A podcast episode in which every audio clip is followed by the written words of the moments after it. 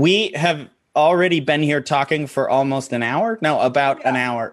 yeah, pretty much. Yeah, our pre pre show meetings are delightful. Yeah, yeah, yeah. It's it's it, if I didn't enjoy talking to you so much, Adrianne, Yes. god damn it, can you be less charming and interesting? I will Please. do my darndest. oh, oh, oh! It's a race. It's a race. Boom. Oh, didn't copy all the words. How unfriendly Whoops. of the That's not computer. the one. All righty. This is the one. These are the noises that we make when we try to push buttons and be engaging at the same Share time. now. It has been shared to my timeline. I kind of should make guitar tuning noises with my mouth because that's what this feels like. Yeah. ding, ding, ding. Okay, we're here. You want to start? Yeah. Okay. What- Hel- what? No. What? Oh, the start. Oh, Yeah. shit. Wait, wait for it.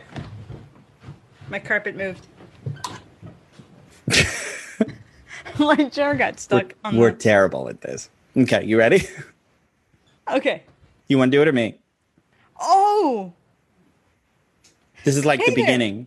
Oh, I was doing just going to go. You were gonna go. Then I was going you to got. You ready? You go. Oh, you me? You- Okay, I'll go. I'll go. Okay. Wait, he'll just keep calling me. He'll just keep calling me. Okay, I'll go. I'll go. I'll go. I'll go. He'll just. I'll go. I'll go. I'll go. What- what? I don't get the reference. What this from? It's from Ferris Bu- Bueller. It's Cameron. oh, that's right. Trying to stay home. When Cameron was in Egypt land, let my Cameron go. Hi, everyone. I am Adrianne Gunn, and I'm here with my friend. Nicholas Rave. Yeah, we are the Enlightened Couch Potato Show. Here in this podcast, we discuss all of the ways that you can watch movies and TV for maximum spiritual and psychological development. Nice. I love maybe our uh, editor will help us keep that moment. And I am one of those people who is fond of remembering lines that nobody knows of from movies. That is a weird skill I have. And there's not enough mommy in the world to further a cause like yours. Wait, I don't know that one either. You're good Which at is this. one of those, right? Okay, great. So we took time off. We took a week off. Uh, not I got injured. one per- This is the first time I have been standing at this desk in about a week and a half. Yes. I have been off my feet. You want to hear about it? I am excited and terrified to hear. It's why. horrible. So, for those of you who might have a sensitive stomach, uh, trigger warning, I guess. So skip ahead uh, and find the point when we're when her face isn't like Cringing. this anymore, great. and then you'll Okay. know. I'm glad it helped. So, uh, yeah, so I accidentally ripped off one of my toenails. Uh, yeah, so I was um, in the car. Mm-hmm. Uh, I was parked in a parking lot. I had just come out of Target and I was wearing sandals. So I got into the car. It's a little Prius and it has a foot brake. You know, the ones you Yeah. push down Yep. and, and it goes click, click, click, click, click. And there's like a spring in it, right? So that when you push it down again, it snaps back up. Right. So I pushed down with my foot in sandals very hard and I like pushed down on it and it slipped off the top of the sandal. And then with the force of me pushing down and the spring coming back up, it caught one of my toenails and just pulled it straight up that direction. And as bad as you would imagine that it hurt, it did. There's a reason why this was a favored medieval torture method. Oh but here's the thing what I found really surprising is that it didn't just hurt, it also had this really, I think the word is squidgy or squick.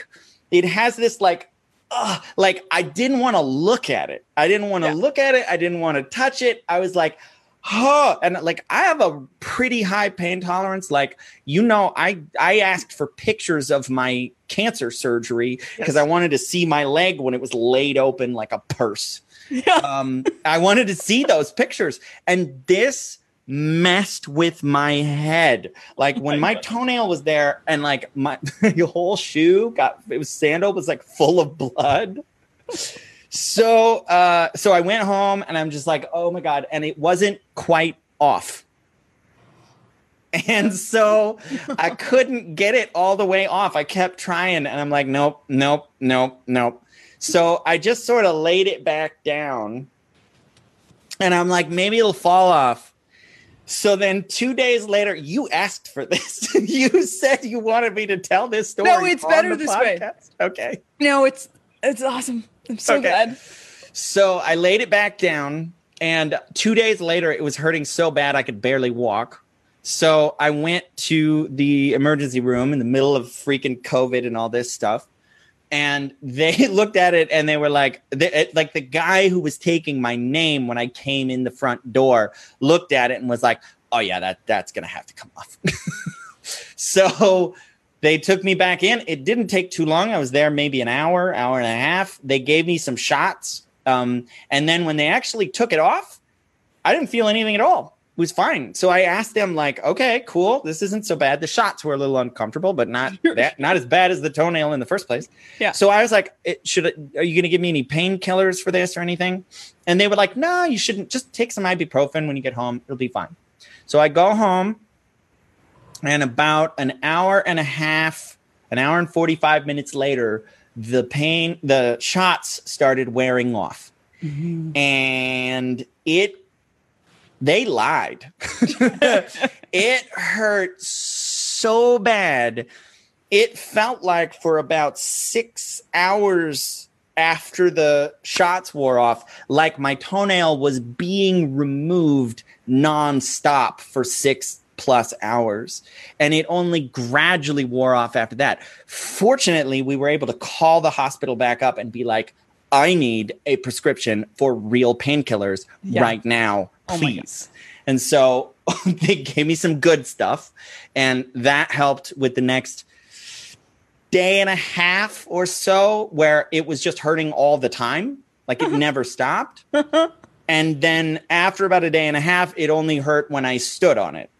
Yeah. And then it hurt pretty consistently when I stood on it for more than about a minute uh, until a couple days ago. So uh, now uh, it doesn't hurt too much. It's it's pretty okay, and it looks pretty gross. And uh, apparently, it takes six to eighteen months to regrow a toenail. Yeah, yeah, yeah, yeah, yeah, yeah. I've had some uh, toe nail injuries in the past that almost took two years. Yeah. Yeah. So there's one silver lining to this Hmm. that I'm un- unfortunately they sort of sh- like uh, blew up my bubble, uh, uh, rained on my parade. So that toenail, Uh-huh. I dropped a, a 45 pound weight plate on it at the gym about 10 years ago, Wow. and it has had uh, uh, like I think it's a fungal infection, right? The little Oh. black Yeah. spot on it.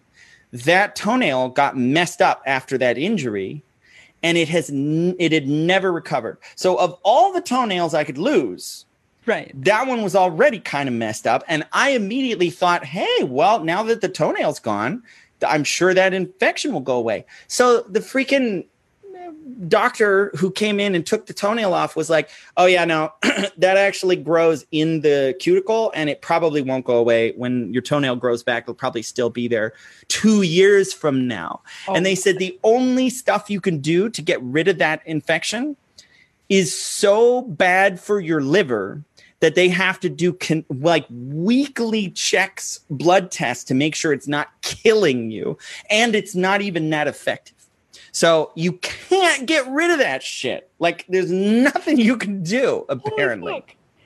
Eh. So I'm still fing- fingers crossed or, or toes crossed that um that it will go away anyway, just because it got some air and like uh, I don't know. Hopefully, Oh my god. I'm rubbing a lot of antibacterial stuff on it right now. That Yeah, that sounds awful.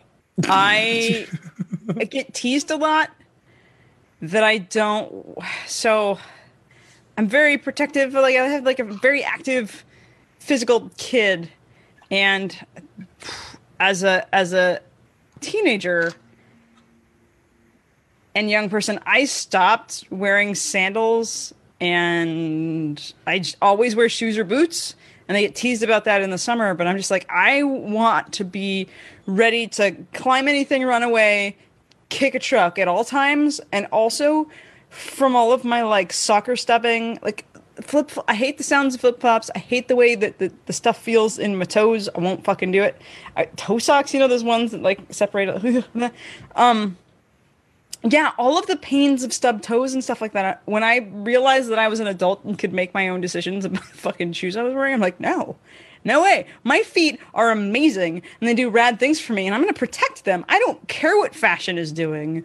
Young, fuck yourself.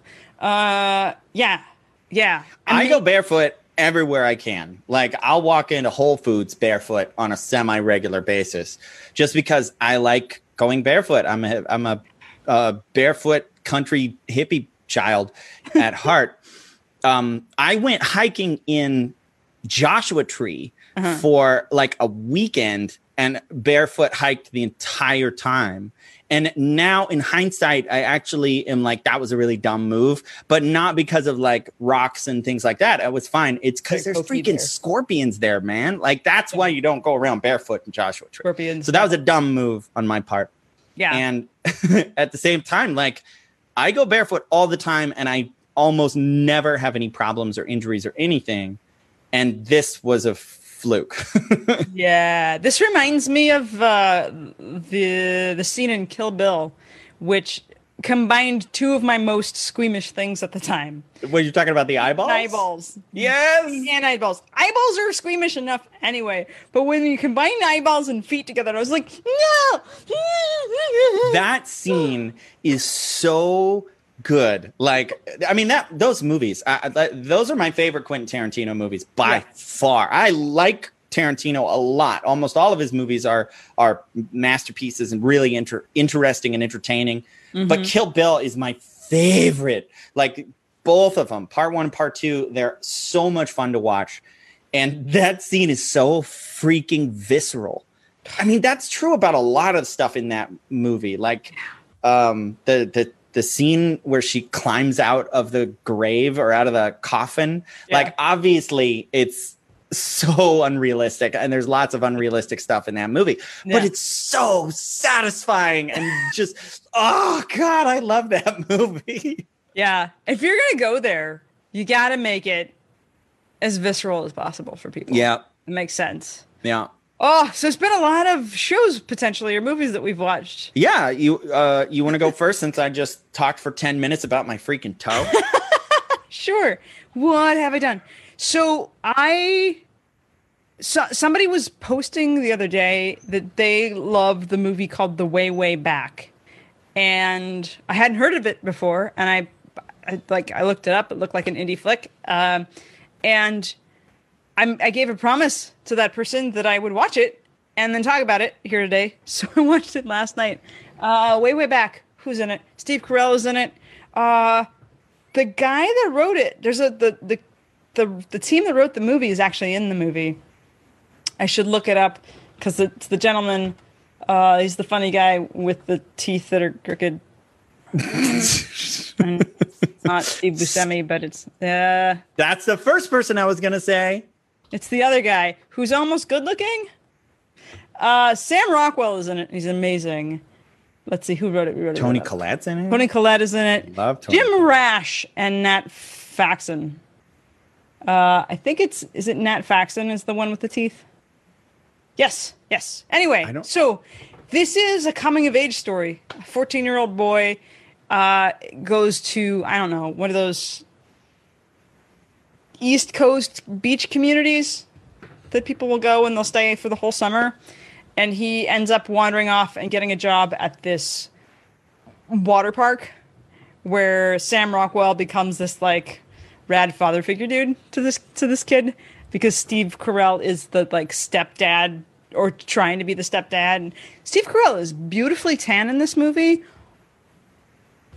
Sexy, almost sexy, sexy-ish, which is weird for Steve.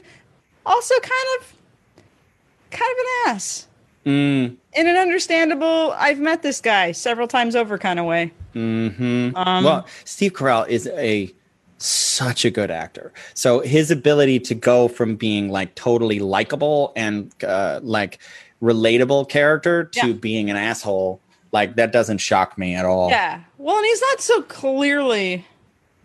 He's just got stuff he's working through, but he's playing. He's he's playing. He does it well. He does it well. I love Sam Rockwell too, by the way. God. I love him. so good in this. I nearly what when I was when I was 15 I worked at a uh, snack bar of a roller skating rink and then outside of the roller skater rink was this amusement park.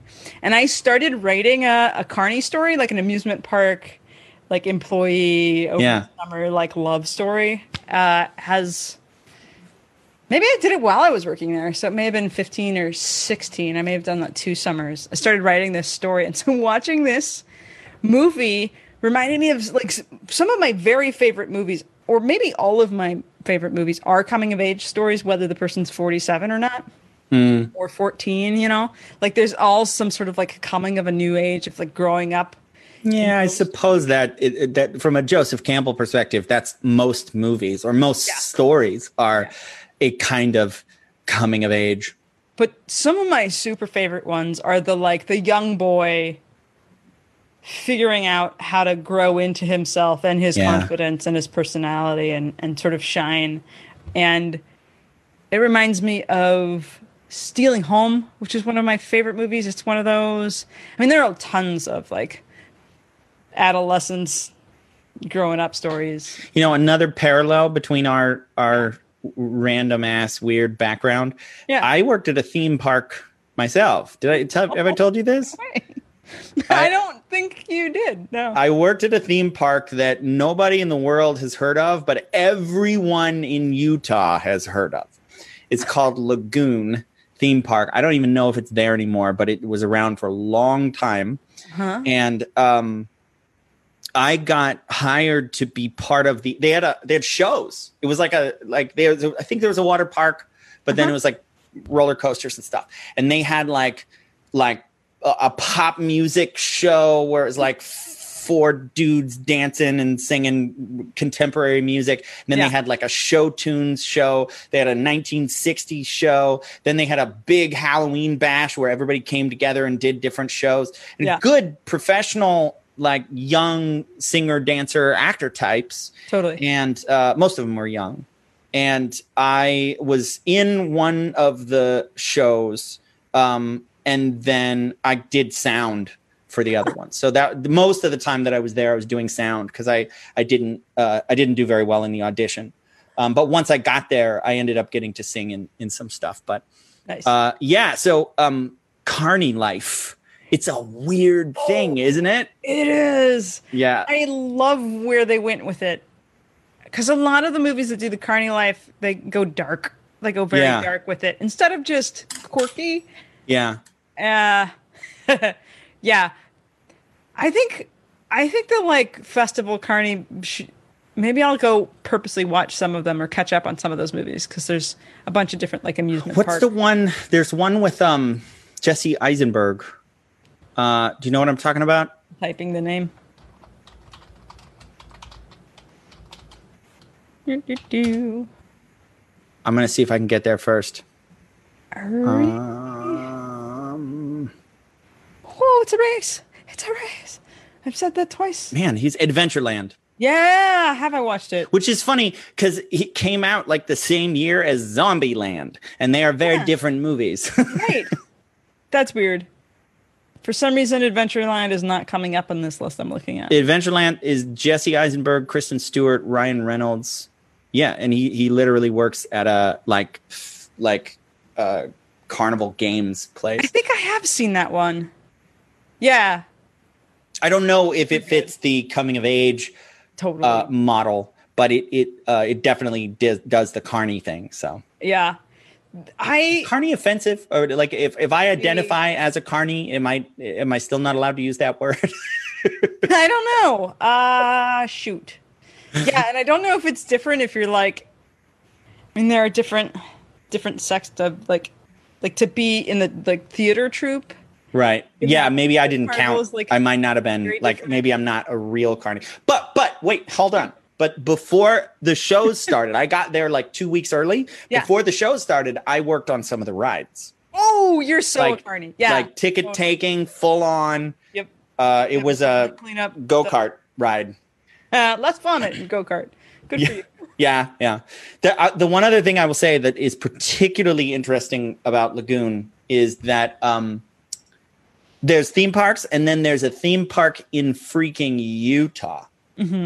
And one of the things I've I've always said about my time there is you don't understand what nine out of ten people in the Salt Lake area are Mormon means until you go there and you're sitting taking watching people get in lines and you can pick the one out of 10 out of the line and be like clean cut well dressed khaki pants look like a gap ad and then one of them is like spiky hair spikes on their collar around their neck and like they're like I'm not Mormon. Just to be clear, like they, everybody walks around. Oh boy, Oh, that I had a lot of time to think for two That- weeks while I was sitting there.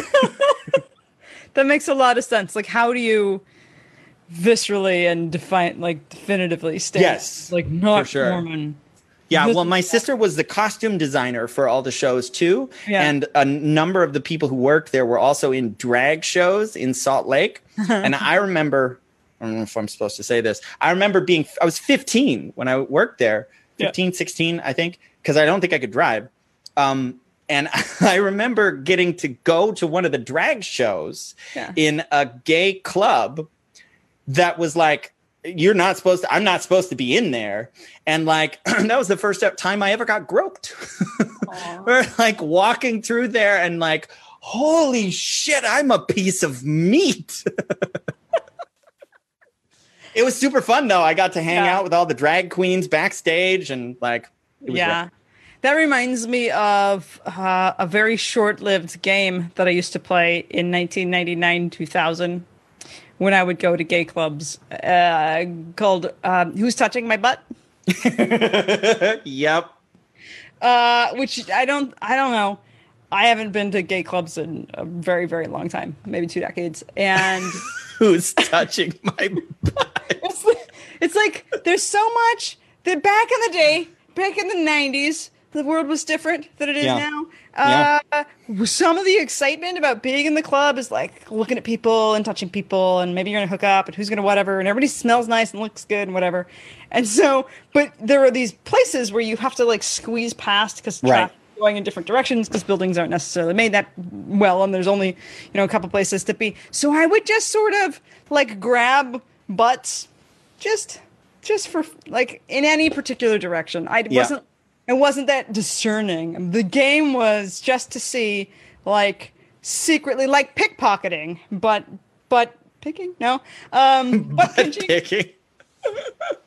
but to just just like like be discreet and then like pop somebody in the butt or something and then watch people look at each other and then make oh was it you it's like oh and, and, like see if it worked out or Yeah. see if they thought it was me or whatever the heck happened it was my game called who's touching my butt I think I think a lot of people still play that game. i know Like even though it's not the 90s anymore. You and I don't go to those kind of clubs, but I think they're still maybe around. they do i don't know i should i guess i'll ask around it'll be a new thing to talk about Yeah. I think there's a whole bunch of people who are like, "Oh no, that's why I go to the club."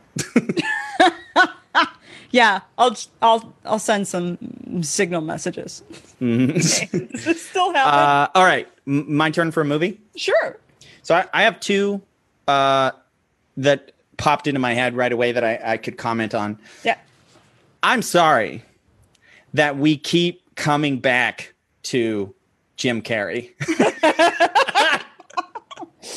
it's cool I really don't try to do this to you, but that's what I ended up watching. So technically, uh, there's actually two movies here. We watched. Uh, we watched. Uh, Faye and I finally sat down and watched the um, documentary the the Andy and me or or me and Andy or whatever. And oh my god, second time I still love it. I, I still thought it was so profound. Um, and I uh, I got a lot more out of it the second time, and so did she. And she's going through a process right now of changing her name. Uh, and her birth name is Lindsay, and she's now changing her name to Faye. And it's intentionally about an identity change like who am I? Who is Faye? Who is Lindsay? What am I doing here? And the movie is about this idea that if you pretended to be someone else and you were so good at pretending to be that person and you did it for a really long time, such that you forgot the person who you were before.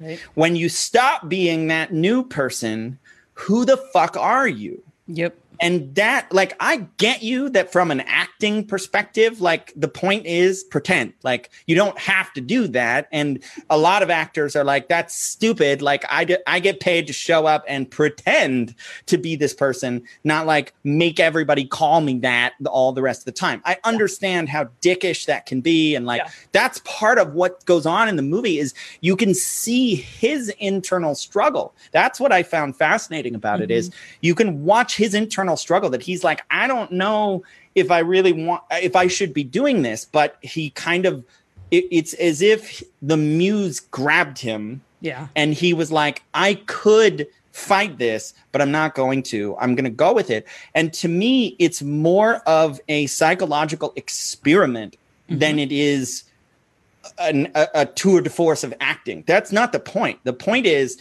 he was trying to break his brain and he had the inspiration to do that and that's what i find fascinating about it part of your argument before has been like it's sort of like non-consensual scening so to be clear i yeah. like jim carrey and yeah. i like his movies what i don't like is the way that people celebrate many of his choices without specifically knowing what's going on i don't like method acting and he gets celebrated. A lot of people get celebrated for method acting, and I think that's non-consensual. Yeah. G- generally, when people, Are, I don't think he's ever done that except in that movie. No, I don't like think method that's the first time.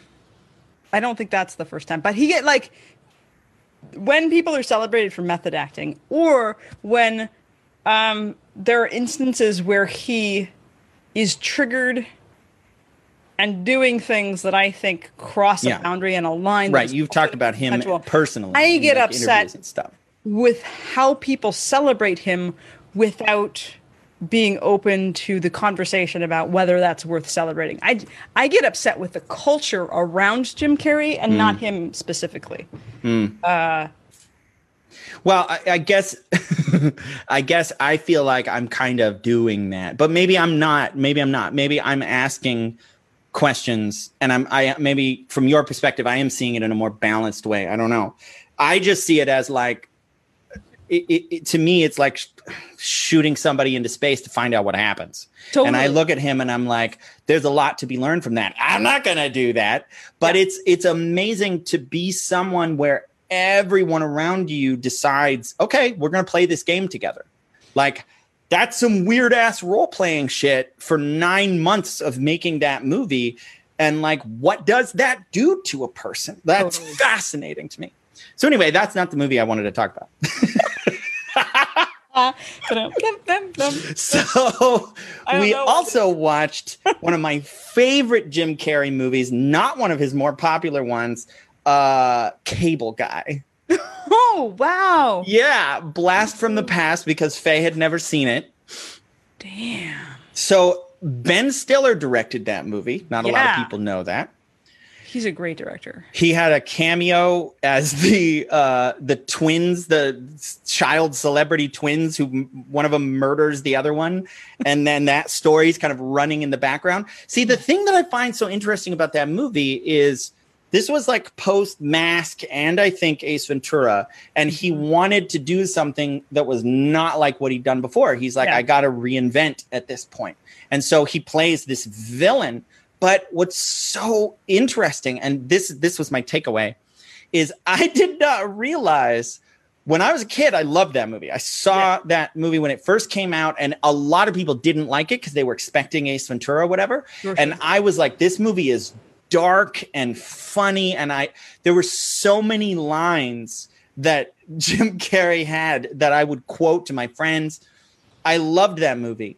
And I did not realize until I just watched it that the reason I think I loved that movie so much is because I identified so much with Jim Carrey's character, where he's like this right on the edge of so nuts that no one would ever tolerate him. Yeah. But he, like, the whole premise is that, spoilers, that he was raised by TV and he doesn't know how to person. He doesn't know how to be a friend. He doesn't know how to communicate.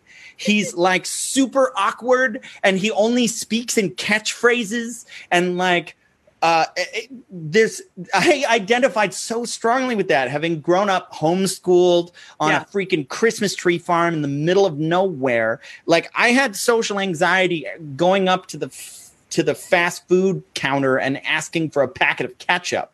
Like I would freak out. I didn't know how to cross the street until I was like in my teens or whatever. I'd seen it in movies. I was a country boy and like learning how to be a normal person. I Yeah. still don't feel like I am at all. yeah. I just feel like I've learned how to be more congruent and comfortable with me, which I think is really the like path anyway. But I, I did not realize this is that that value of rewatching stuff that you used to love, right? Mm-hmm. Why did I like it? Because I felt that nuts. I felt like I was that guy who's like, I'm trying to be your friend, but I keep doing stuff that's like way too much or like getting offended by the wrong thing or saying the wrong thing. It's over the top. His performance is over the top because it's freaking Jim Carrey. I mean, he doesn't always do that, but he can. Yeah. Um, but to me, it it's very authentic. Like you watch it and you're like, oh, that's that's almost a real person, which is saying something for like like Ace Ventura is not a real person, obviously. Yeah. Like that's a character over the top. That's like the extreme.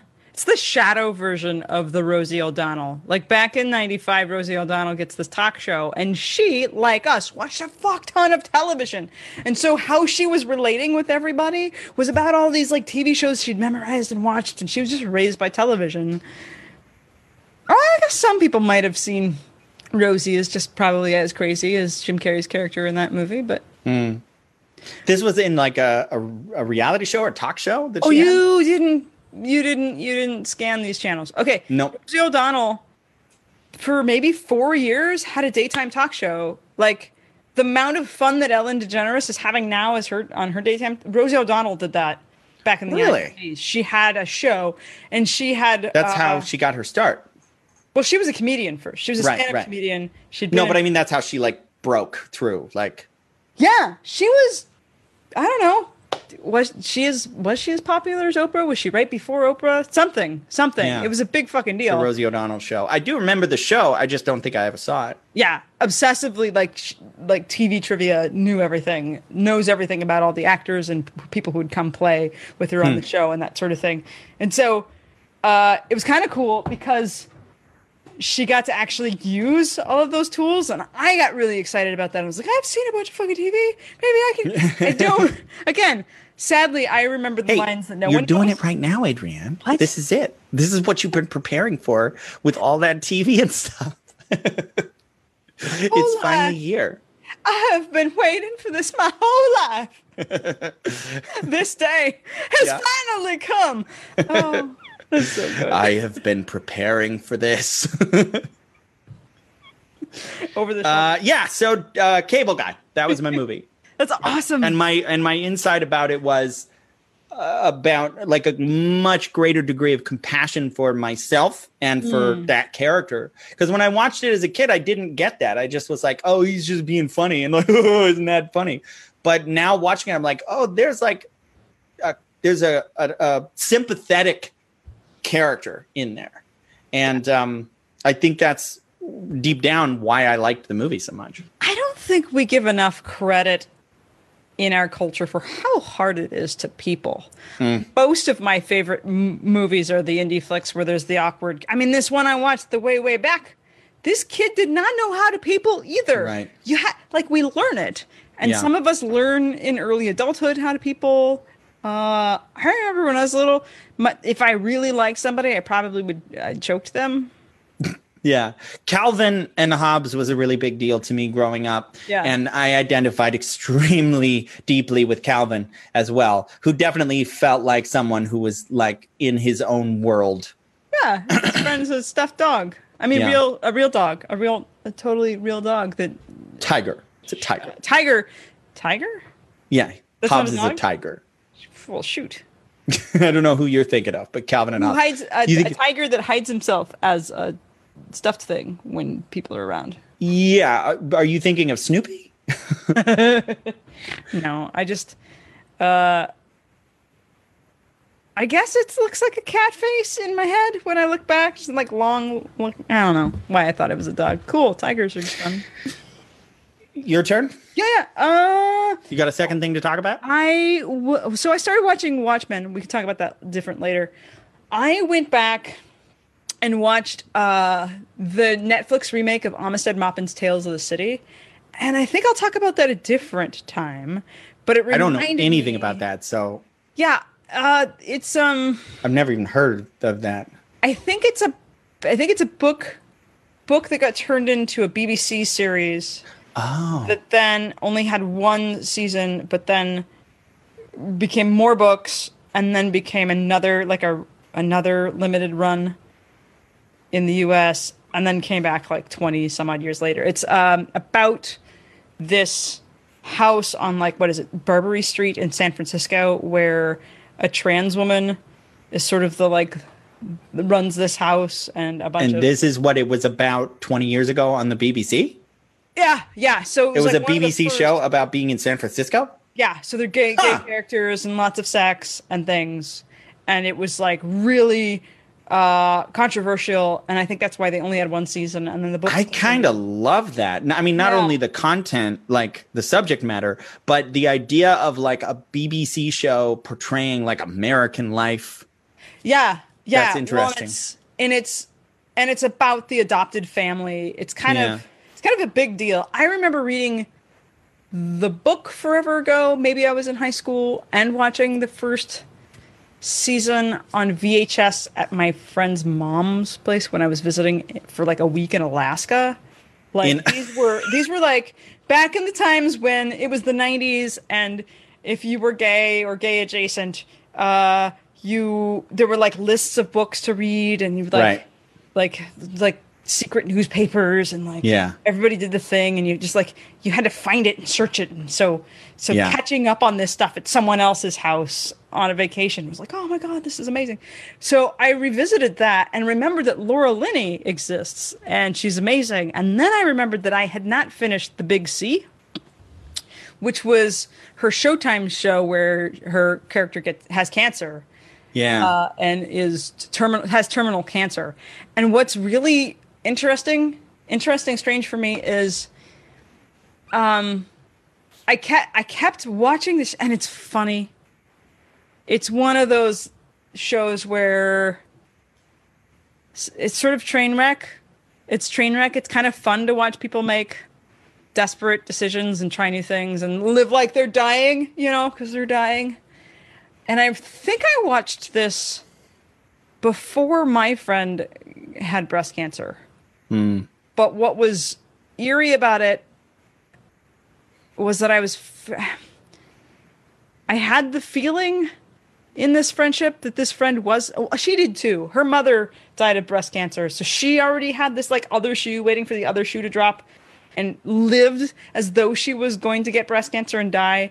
And I think I picked up on that somehow even before she told me about it. So I'm watching this hmm. show and I decided, I think, to stop watching it because I, somewhere in my body, I was like, if I keep watching this, my friend's going to get sick. So I stopped watching it.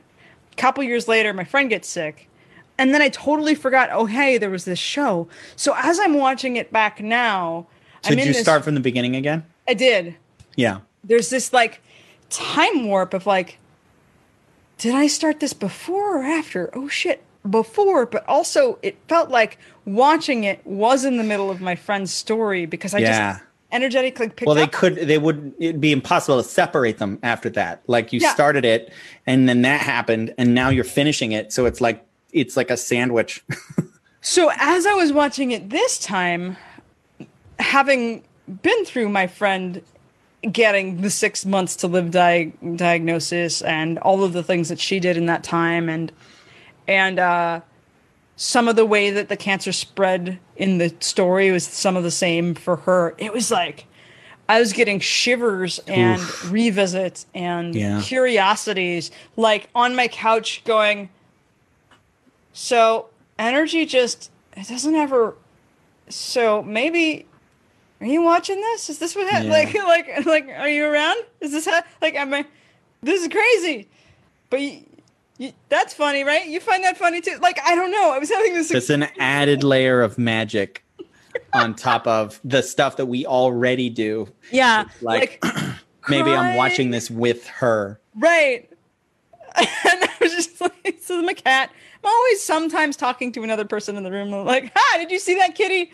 Bam! That just fucking happened. Uh, but then here I am reliving some of the stuff, crying it out. Uh, I think it's almost five five years since she passed. Um, it's a beautiful show. It's a really fucking good show. Laura Linney is amazing. Oh my God. Laura Linney's one of my favorites. and it's really actually nice it's not that i don't still grieve and have like things come up and miss my friend but at this point i've i know that i will survive it the grief and her not being here i have this sense so to drop in and be with an experience where i could like watch this story unfold and be in it but also sort of celebrate this crazy fucking cellular adventure that people have. Holy crap. Um, and knowing that whatever I sob out during this experience, I know I'm I know I can survive. I, I know that I will still be a human existing on the other end. Yeah. And um yeah, dropping in dropping in on on cancer adventure from a new perspective was I don't want to just be trite and say healing, but it was like it was like it was like getting to hang out with my friend again. Um, because Laura Linney is just as saucy and vulgar as as my friend. And yeah, so that was that was last week's adventure for me. I don't think I have a good follow up to that. uh, I mean, I've had cancer, so I I went on that journey myself. It wasn't breast cancer, um, and I didn't die from it, um, thankfully. Have we And- talked on this show how you cancered wrong? Uh, I don't know. That was your. I made a, Facebook video since this is going out on Facebook. You can probably find it somewhere. Um, Oh. That was called "You're Doing Cancer Wrong." I had I had been making these videos called "My Epic Cancer Adventure," and then I was walking and I made this video where I was talking to the camera and I was like, "So I had a conversation with a friend of mine who, yeah, so that that was Adrianne." uh, who basically said you're doing cancer wrong. Like you're not supposed to be doing it this way. And it was a i mean the thing is adrianne and i have a very good connection and like she can say shit like that to me. And i know where it's coming from. I know that like she said it and she was sort of almost saying like I, I shouldn't say this, but I'm going to because it's the easiest way to say what I'm feeling, which is stop being so fucking positive about everything while you have cancer. Maybe you can clarify. That's Yeah. what I remember it being. so prior prior to you doing these daily Facebook live videos, this is when Facebook Live was super new. Yeah. And we had been working some marketing stuff together. Uh, You're like, okay, I have cancer. Should I tell people about it? How do I update? I don't want it to be exhausting. I just want to do it all at once, like band-aids off. I was like, yeah, just just check in and do like daily or whenever you have the energy, just do regular check-ins about your cancer. So so the the beautiful thing about you, Nicholas, is that you really like life. All of it. Um, when you're like, I have a high tolerance for pain. Yeah. Also, there's adventures uh, like what is it, Surströmming or whatever that like. There's like, stroming. like like if there's something I don't know. Maybe you'd be climbing Everest. Like you want to figure out the most expansive human experience that you can have mm. in emotions and psychology, and pretty much cancer is one of the top on the list of like terrifying and awful things yeah. one must experience.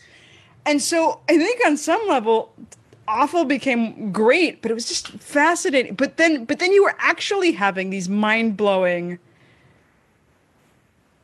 deeply like gratitude and gratifying experiences and i'm just like dude is happier than i've been like ever and i kind of want to punch him in the face right now well the topic of the video that was called you're doing cancer wrong was about me going am i bypassing right now like i was i was honestly checking constantly because i was like I I thought this was supposed to suck. Like, um, I I it was a big validation for me, frankly, and thank you for saying all those kind words. Yeah. Um, it was a very validating experience to me to face what most people would call a real challenge. Like I've had some difficulty in my life, but for the most part, I, I've been fine. You know. Mm-hmm um, I've had a pretty good life. I wasn't like horribly abused as a child. I'm like uh, I was never homeless. Um, um, I've had my fair amount of struggle and relationship issues and that kind of thing, but like nothing crazy. And then all of a sudden, like a cancer diagnosis, and I'd spent my almost my entire adult life working on training myself how to think and how to um i, I don't want to say i don't believe in controlling your emotions mm-hmm. so more like building a worldview and a model of working with emotions and wounds and trauma that i was like i think this is a way that you can handle really difficult situations and get through them and make things better because of it. And mm-hmm. that was a crazy validating experience. I did come out of it going, shit, I think this stuff works. I yeah. think the stuff that you and I try really hard to learn and install and share with the rest of the world, I think it works. Um, it wasn't easy, and I was honest about that as much yeah. as I could be.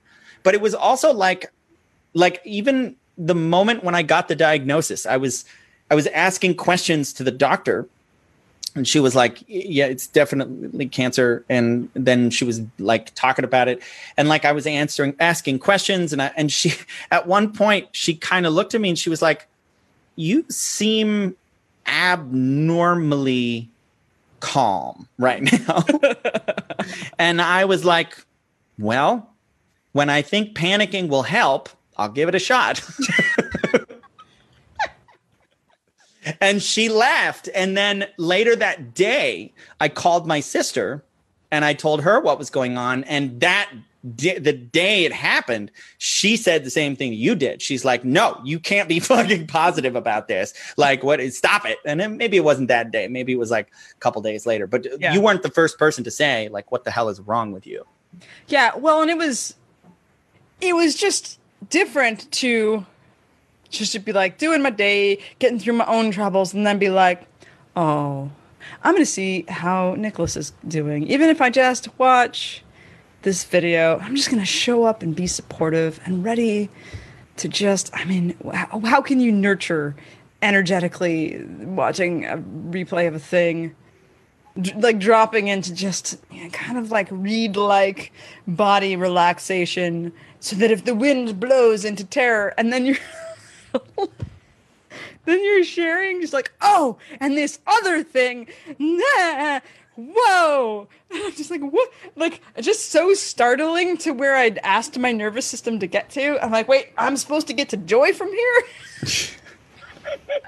And be be in resonance there. I was like i, I just What?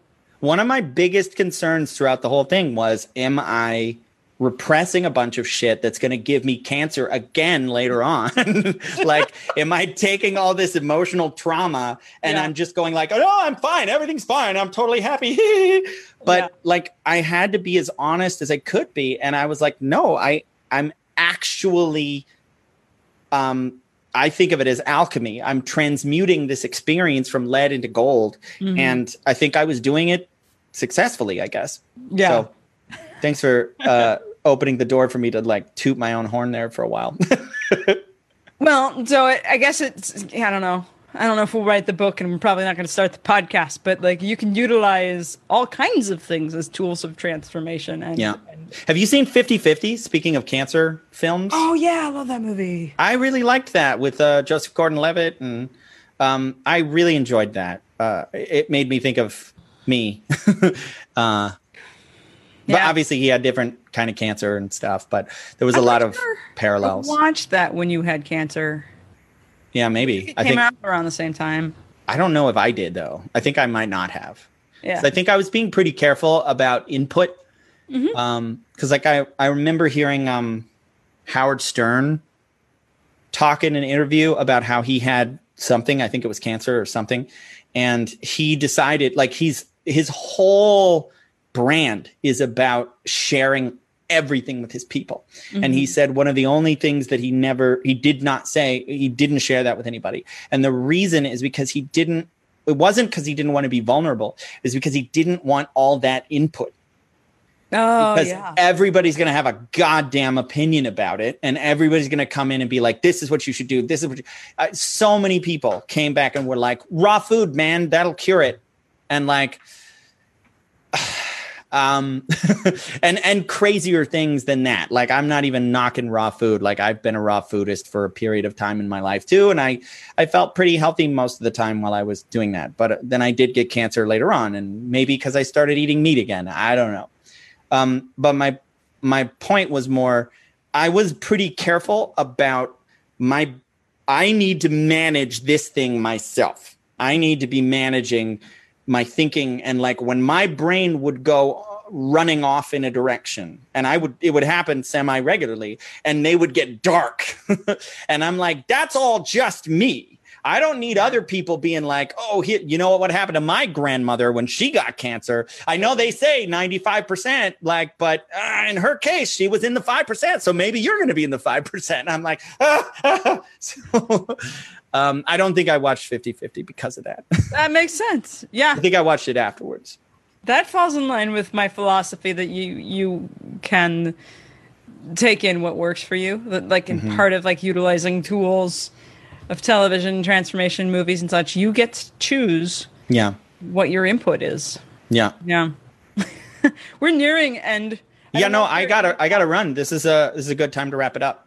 The only other other thing uh, maybe this is a stupid tag note to that but the only other thing i was going to say just to tie it all together is whenever i think of laura linney yeah. I always think of truman show speaking of jim carrey. Um, she was the love interest in that and she I, I remember one of my acting teachers saying like one of the hardest things to act is like layers of something. Like i'm this person acting like this person. Yeah. And it's that's very challenging. And so her character was that she was this fake wife i think. They were married like her and truman. But when you watch her in especially when things start to crumble uh, she's so real like she has moments where she's like afraid of truman and Yeah. she's like what is he going to do and she's like trying to be happy at the same time when she's actually freaking out whenever I think of Laura Linney, I mean, I love Ozark. My wife and I have watched uh, that show quite a bit. Um, but every time I think of Laura Linney, I always think Truman Show, and I she's so good in that. yeah So fucking good. Fuck that reminds me i get to go watch the recent season of ozark now that i'm just going to continue this laura laura linney path Oh, do it. Yeah, and watch Truman Show. okay okay. All right. I think we're done. all right everyone thanks All right, everybody go TV deeply. immediately See you next week. bye Bye bye.